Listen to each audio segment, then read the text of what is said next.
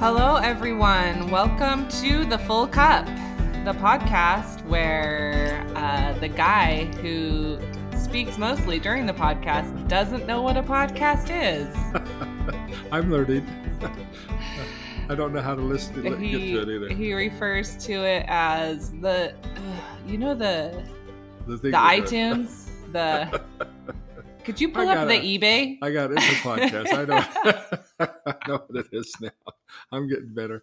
But I, I tried to show somebody how to find it the other day because they wanted to find it. It took me 10 minutes and we still couldn't find it. And walked out to my secretary and in 30 seconds she had them on it. So, Yeah.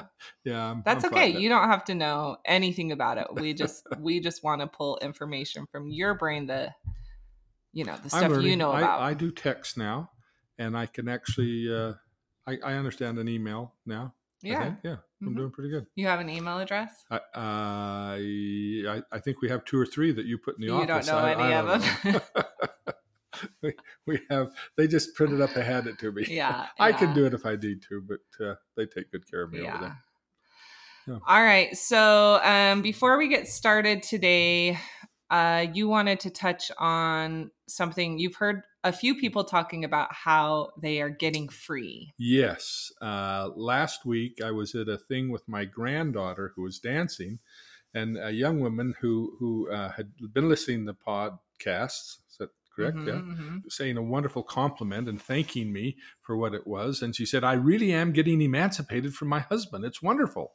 And then zipped on by. And I thought, okay, good. Emancipation is good. But I wanted to ask her, are you loving him as much as you're getting free? You see, a lot of times people get free, but the other part of it is now that I'm so free from you, I can love you. I can love you more than ever. What I meant to say is if I can get free from my wife on a scale of one to 10 to only a two, then I'm only going to be able to love her at a two. But if I can get ultimately free from her, I can love her ultimately. And, and the practice is based upon two issues not just freedom, but the byproduct of freedom is that our love skyrockets. I tell people to measure your freedom by your capacity to love. In other words, your love is the barometer, the thing that measures how free you are. The freer you get, the greater your capacity to love. If you find that you're not loving your spouse or your parent or your child very much, I will ask you to question yourself I must be letting my spouse, my parent, or my child drive me crazy or upset me in some place. Because if you're truly free, you can love them profoundly.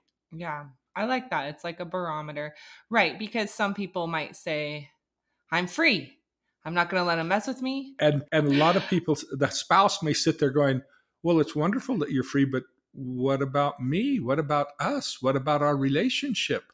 Don't you still care for me? So it's not just freedom. It's the freer you get the more emancipated you are the more you're going to be able to love. You have to work at both of them. Yeah. to the same degree that you're getting free is the same degree to which you can love. Work at both sides of it, not just the freedom, not just the loving. Freedom by itself is plain selfish. Yes, and you're just lonely then. Uh, Nobody wants to be around you. That's right. And if you just love without any empowerment, without freedom, you'll be exploited. Please emancipate from your parents, for those from those that you love, from your God. But the freer you get from them, the greater your capacity to love. And if you're not loving them, you're not truly free. Yeah, you you think you're free in a different way, uh, Yeah. maybe a physical way, but not internally. so many people are afraid if I love that person, then I feel like I have to go under their thumb. I have to prove my love to them because I love them. I have to succumb to them.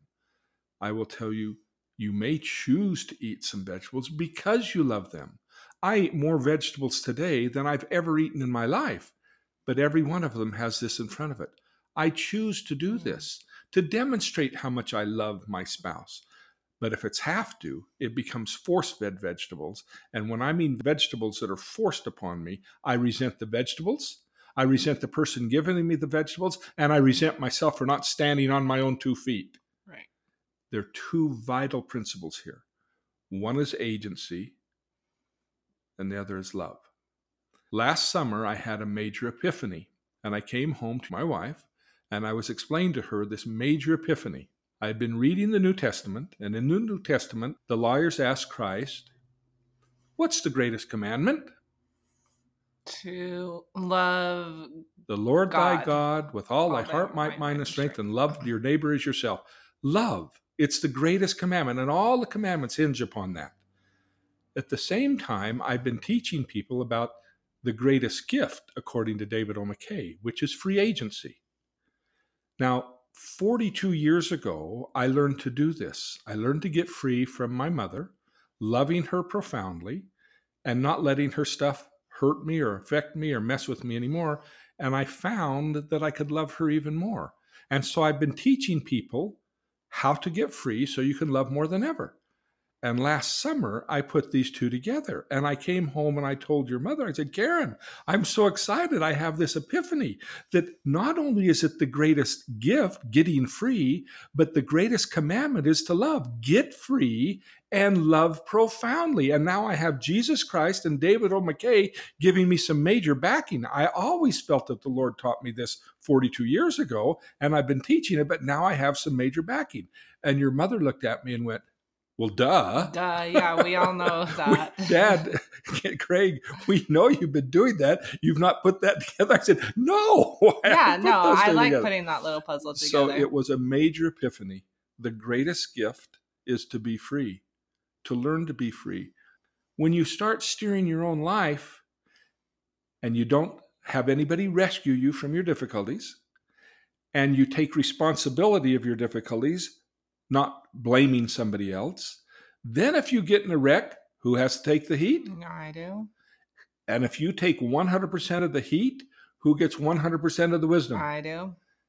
And if you get 100% of the wisdom, you therefore exist. hmm Yeah.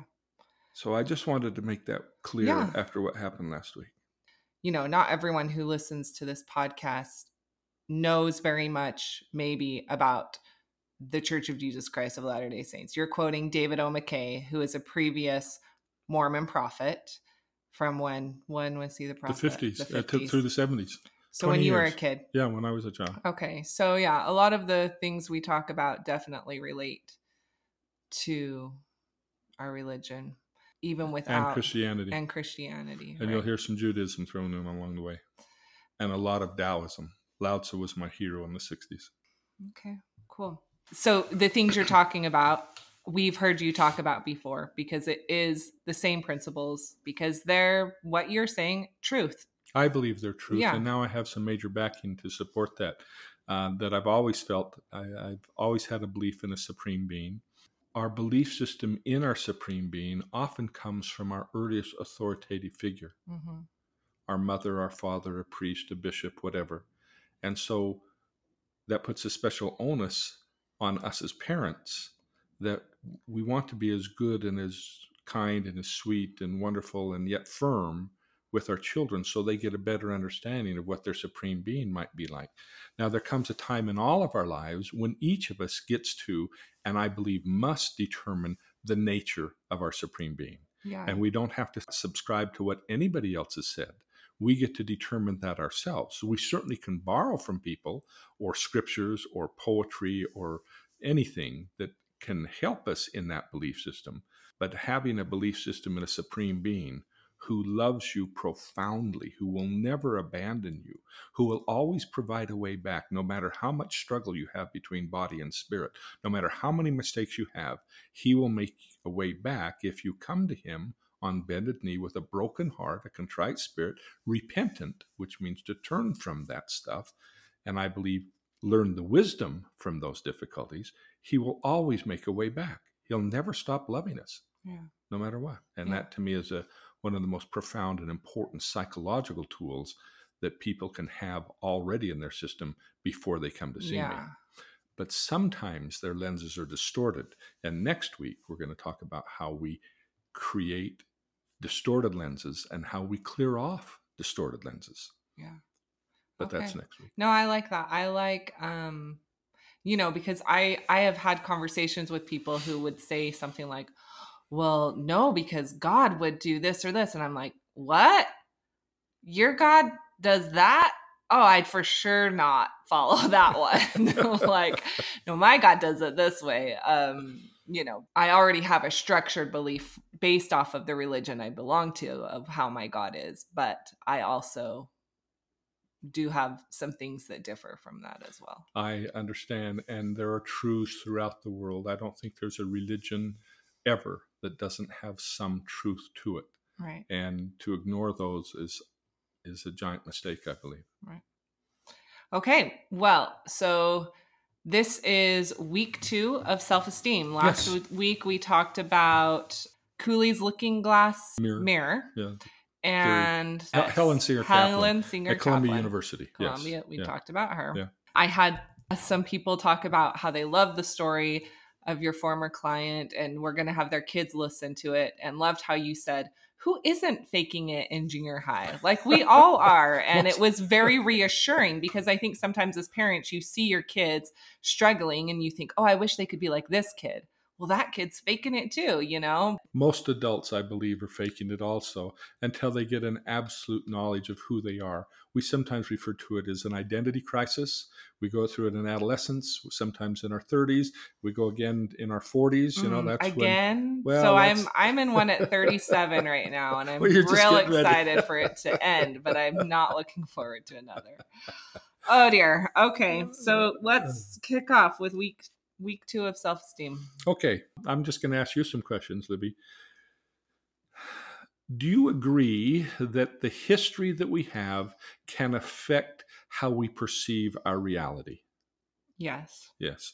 So if I have a bunch of gray history from my childhood, that might affect how I view me Yes. and how I view the way the world is. Yes. If my mother said, I hate your guts, that might affect me a little bit if she said it often enough so that when I get married and my wife says she loves me, which my mother would also say, but follow it with, but I really do hate you, I might be suspect when my wife says, I love you. Yeah, correct? you don't necessarily believe her all the way. Yeah, because of the earlier lenses. Mhm. All right. So the question that I'll have for you today is who has the clearest lens to define me? Now, my mother, she had history. Does she have the clearest lenses of her experience in this world when I came? Did she have a real clear picture as to what was correct and accurate? Or is it possible that her lenses, her neurological unconscious submodalities, may have been affected, tinted a little bit by her history? Yes. So should I let my mother define me? No. Well, in, in my case, I decided I wasn't going to let my mother define me. She had said some things to me that I thought were very painful when I was a little boy and even as an adolescent. And I said, no one would talk to their child like that. No one would put their child out on the street at that age. Nobody would do that. Why are you doing that? That's crazy. But when I was a child and a teenager, I let those lenses define me Mhm. when I was told I would end up in prison one day, I'm not worth anything, the family would be better off without me, that was very painful to me. When my siblings said to me, Why don't you just get out of here? Because she's not crazy when you're here. When my dad would say, Just go downstairs, I don't know why she hates you. That was painful. That created some gray lenses. So I thought, Well, I should let my dad then define me. Mhm. But are my dad's lenses are, are they affected by his history? Yes. He has four other children in the home. When he said to me at 15, You can't come home anymore, I went, Wow. He said, If I bring you home, she says she'll leave. I need her there for the to other raise kids. the other kids. Yeah. I remember being really upset because it was the Saturday before I was starting high school and I'd been living wherever I could and I didn't have any clean underwear. I remember that was really painful for me. And I thought, I'm not going to let him define me.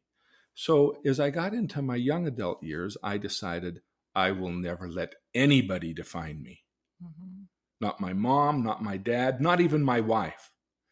Libby, if I let your mom define me, and let's say maybe one day I say something or do something that hits an old anchor in her, where some old abuse that she went through or some painful experiences, and I accidentally, or maybe even an argument, hit those anchors, and she goes, "Ah!" gets all angry and bitter and yells at me, and I'm looking to her to define me, how do I feel? No, not good. So I vowed I will never let anybody define me. Only I will define me. Well, you've heard some of my historical lenses. Do I have a very clear lens to view me through? No. No, I didn't. Well, a number of years ago, uh, back in my heyday, uh, me and a bunch of my friends went to Park City one day, and we got so drunk that we couldn't drive home. So, what we did is we walked across the street down to the park there by the old hospital, and we decided just to sleep on the lawn that night, and then we'd get up in the morning and drive home.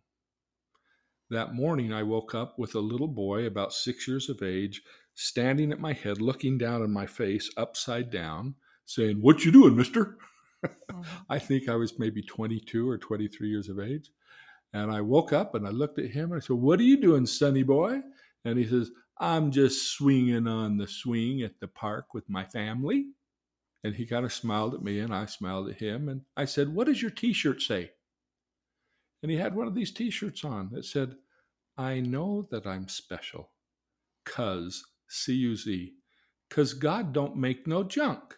And I read it and I kind of smiled. and I said, That's a good motto, kid. Way to go. I didn't think anything more of it. We went home. Well, years later, as you know, they called me to teach Sunday school. And I said to my Mormon bishop, I smoke and I drink and I have to have my coffee. And he looked at me and said, Yeah, okay, will you teach primary? he said, I don't think that'll be a problem here. He said, I think you'll love these kids. You're dealing with all, I was doing child protection at the time. I had uh, a whole bunch of dead ones in that one particular year. And he said, I think these kids would be good for you. And I think you'd be good for the kids. Mm-hmm. And he said, and your son is going to be in the class coming up. So I thought, okay, I'll teach the class. I think the uh, one of the things that I learned in that class was this that when God speaks to us, He doesn't necessarily say, Yo, Libby, listen up, I got something to say. Mm-hmm. You might hear a song. You might read a piece of poetry. You might read a scripture. You might read some uh, author's book. And you read it and you go, wow, that really makes sense to me. And it's as if the Spirit is whispering, this makes sense. So at that time, I realized he's not going to say, Yo, Craig, listen up. I got something to tell you. Mm-hmm. But for some reason, I decided when I was about that age that I would adopt what that little kid's t shirt said I know I'm special because God don't make no junk. So over the next little while, I decided I won't let my wife, I won't let my mom, my dad, my children, my bishop, my friends, even me define me because all of my lenses are distorted and all of their lenses are somewhat distorted. Certainly, I like it when they are nice to me and they're kind to me. That's wonderful. But what I realized is no matter what I do, I'm still special, even in my duality. In the past, we've talked about the duality as the struggle between the body and the spirit, what I call the red and the white. Or the yin and the yang. Yes.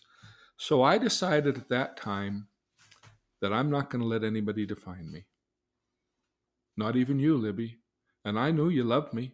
But sometimes if I'd said something or did something and you got angry with me and I was letting you define me, I might go away saying, Oh, I've been a terrible father. My daughter's so mad at me. Mm-hmm. God still loved me, even with the mistakes I may have made with you. That became a wonderful thing. Now, I talk about this as the miracle of special. And I believe it's something that each of us has to decide. For me, I used a belief system in a supreme being. Some might call that a crutch. For me, I need a crutch. Others might do it on their own by deciding, I'm not going to let anybody define me, and decide that I'm special. As I said, I used a belief system in a supreme being who said I was special. Well, these are some of the miracles that occurred with what I call the miracle of special. The first thing that I realized, almost at a surprise, I'm special? Libby, are you special? Mm-hmm. Why are you special? Lots of reasons. Yeah, I'm putting you on the spot. One that you've been raised with, I think. Are you a child of God? Yes. No, you're not going to sit here in front of all these people listening to this podcast and tell me that your real dad is the guy that created the sun. Yeah, well, he's everyone's dad, so yes, I will. And everybody says that, but how many really believe it? I had a patient a couple of weeks ago, 70, 77 years of age. And she said, Well, I've been taught that all my life. And I said, Yeah, do you believe it? Well, yeah, I guess. I said, Well, really put it in and smoke it. You know, put it in every cell of your body. I'm God's kid. Put that in your pipe and smoke it, lady.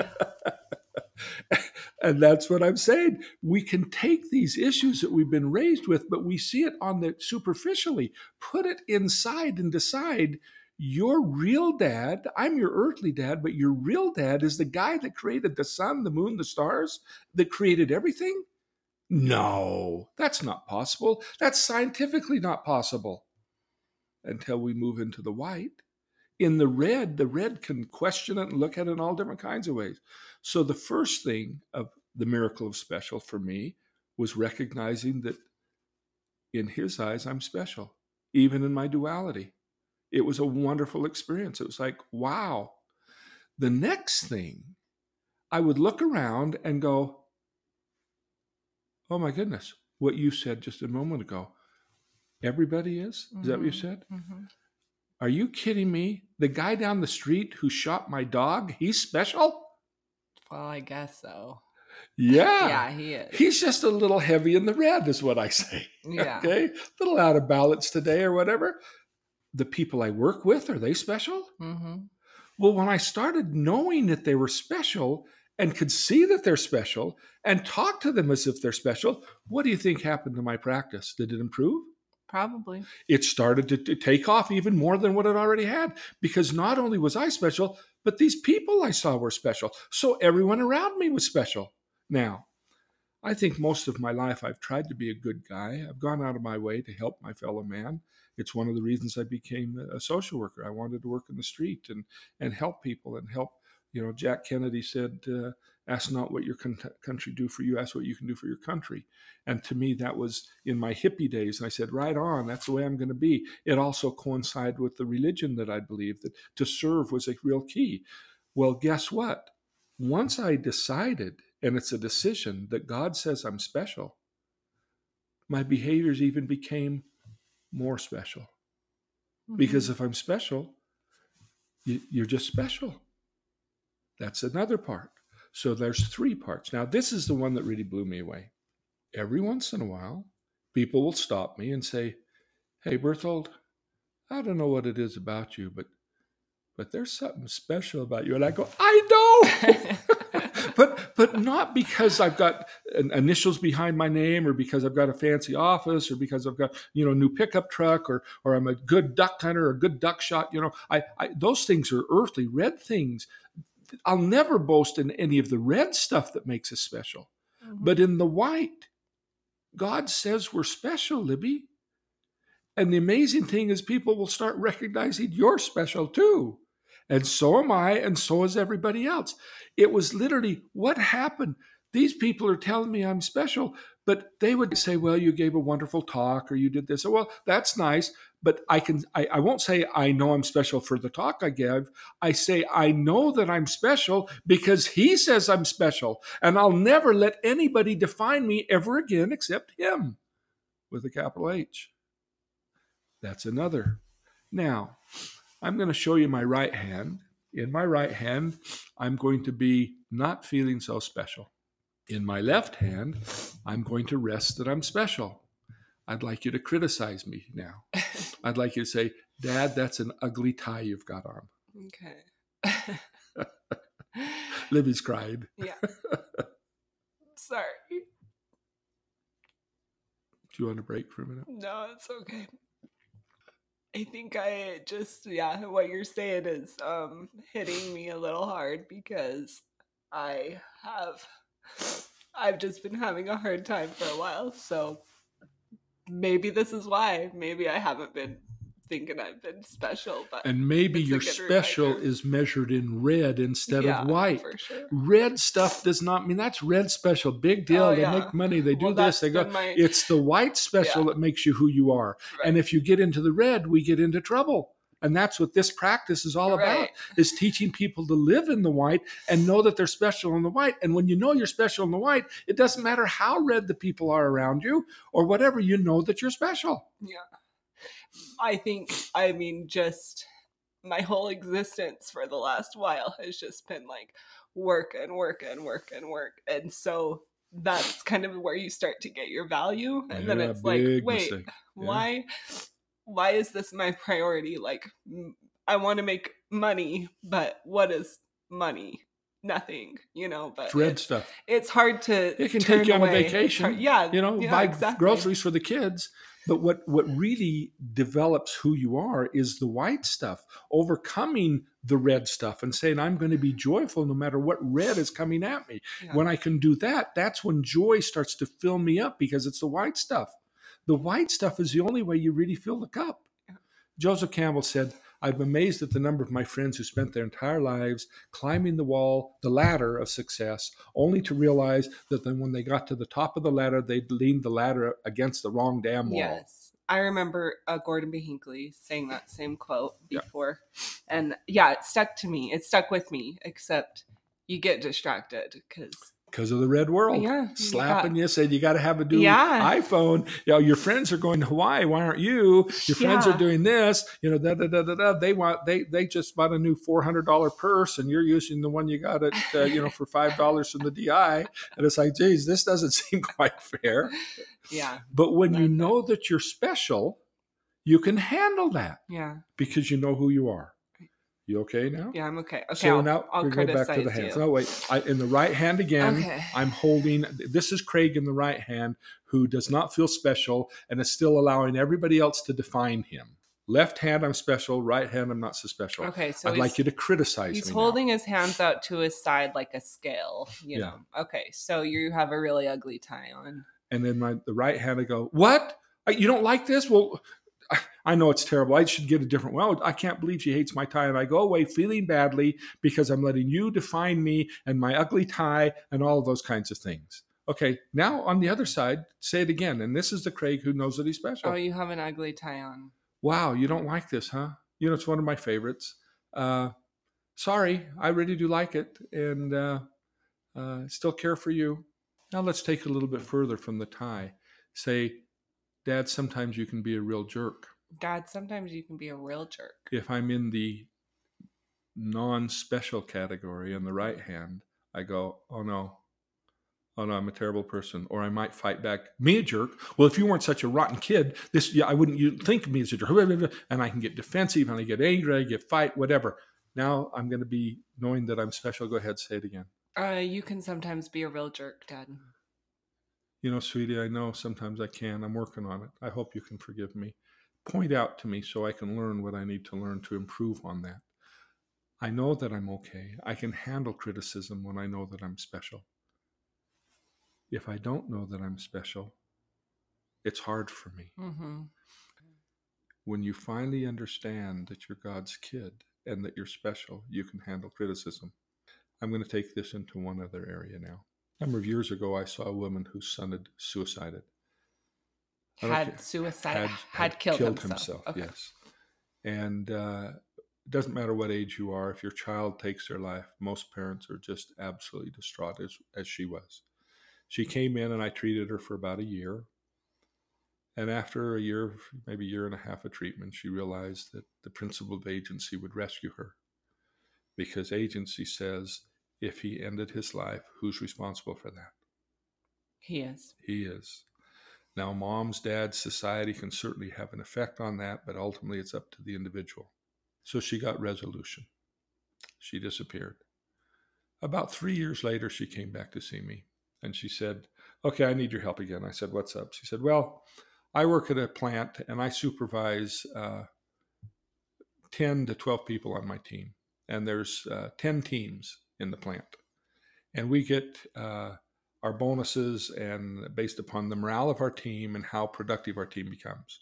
And now they brought another woman who's been at the plant as long as I have. I've been there for uh, 10 years. She's been there for 11 years. And they put her now on my team. And everything I say, she says, You're wrong. You're not doing it right. You're doing this wrong. You're doing that wrong. Uh, she doesn't know what she's talking about. I've been here longer than she has. We'll call my patient Sally. And Sally says, I got to put her in the chair, tell her, you know, she can't control me anymore. This is driving me crazy. I can't seem to quite get through this.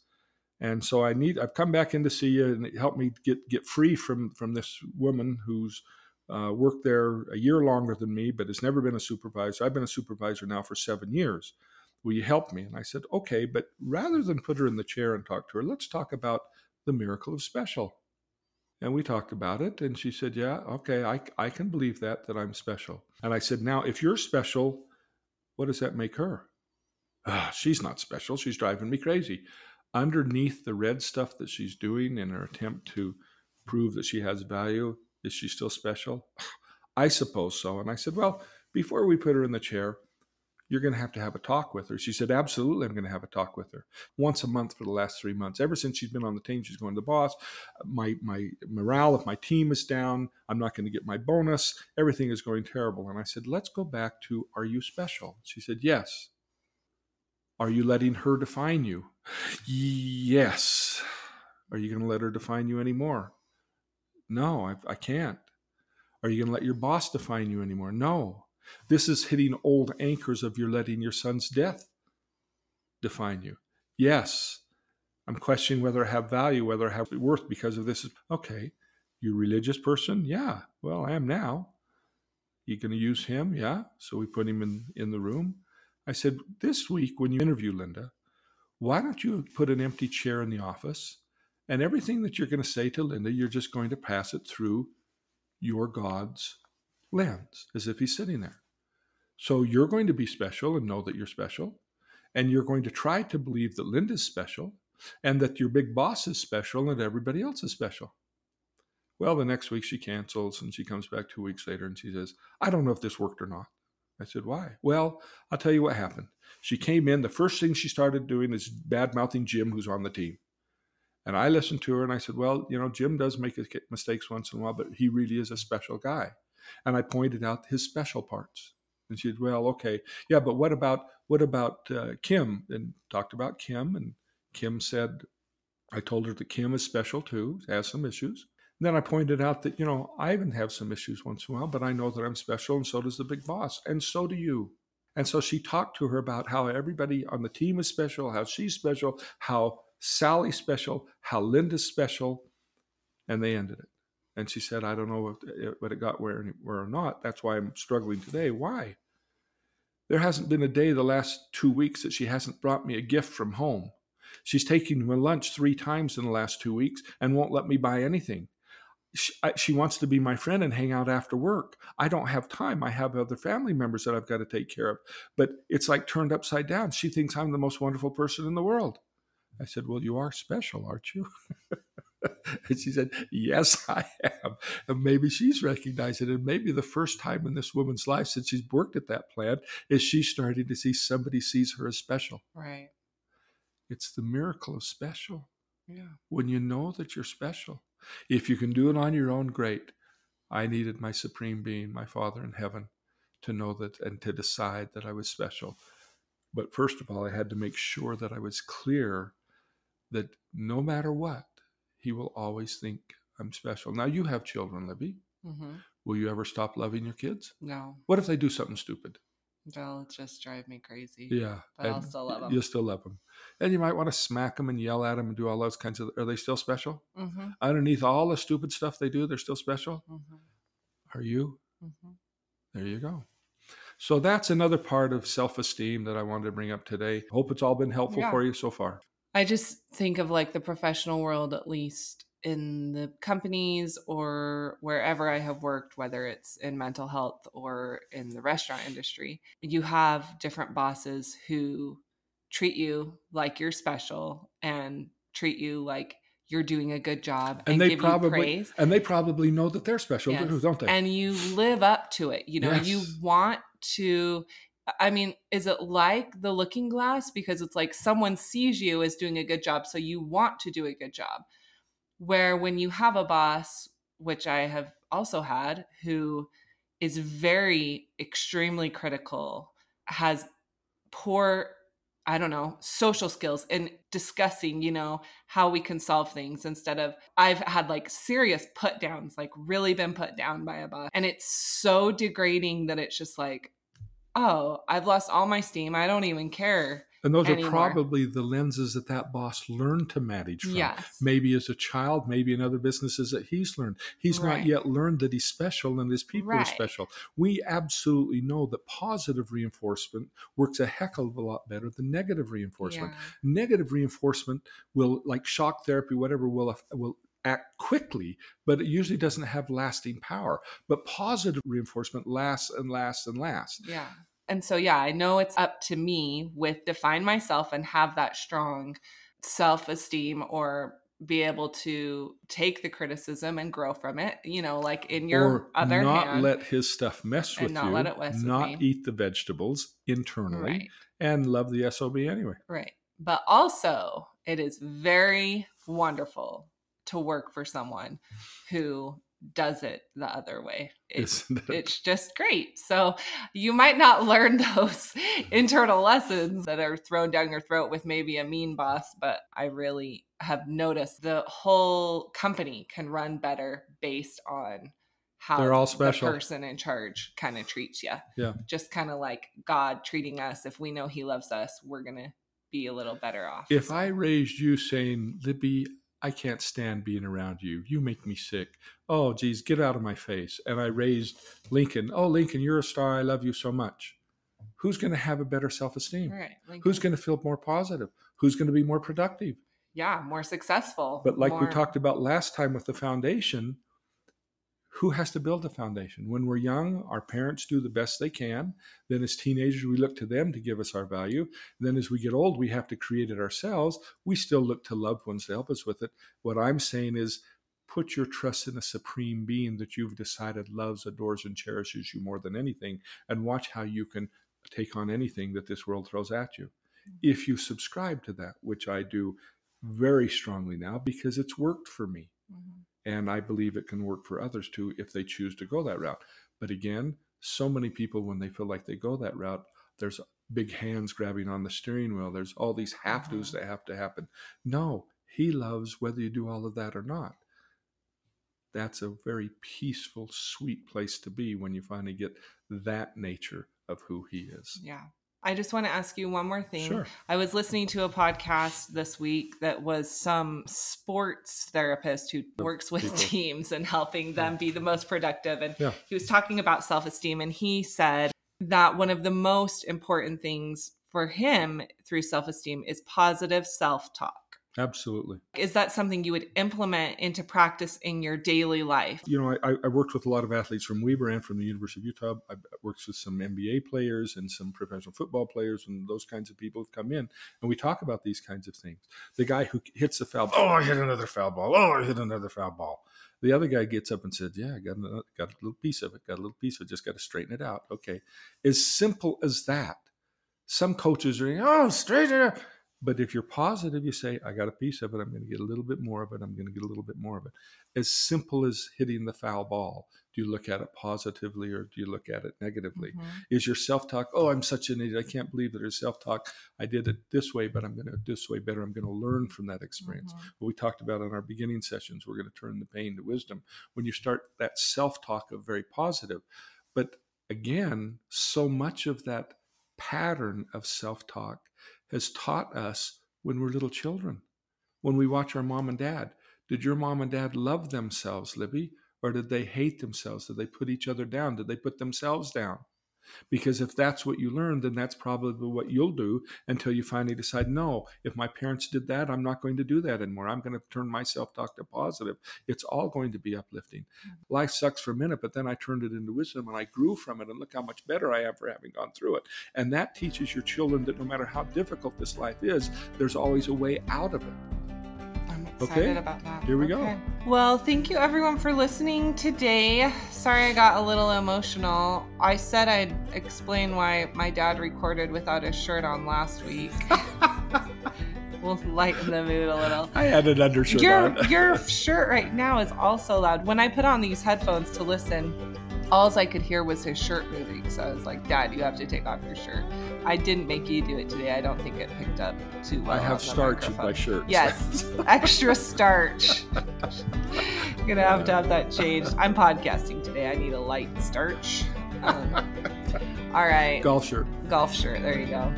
Okay, well, we hope you enjoyed today, and we will see you next week on the Full Cup. Thanks for listening. Look forward to talking with you all next week. Bye bye. Bye.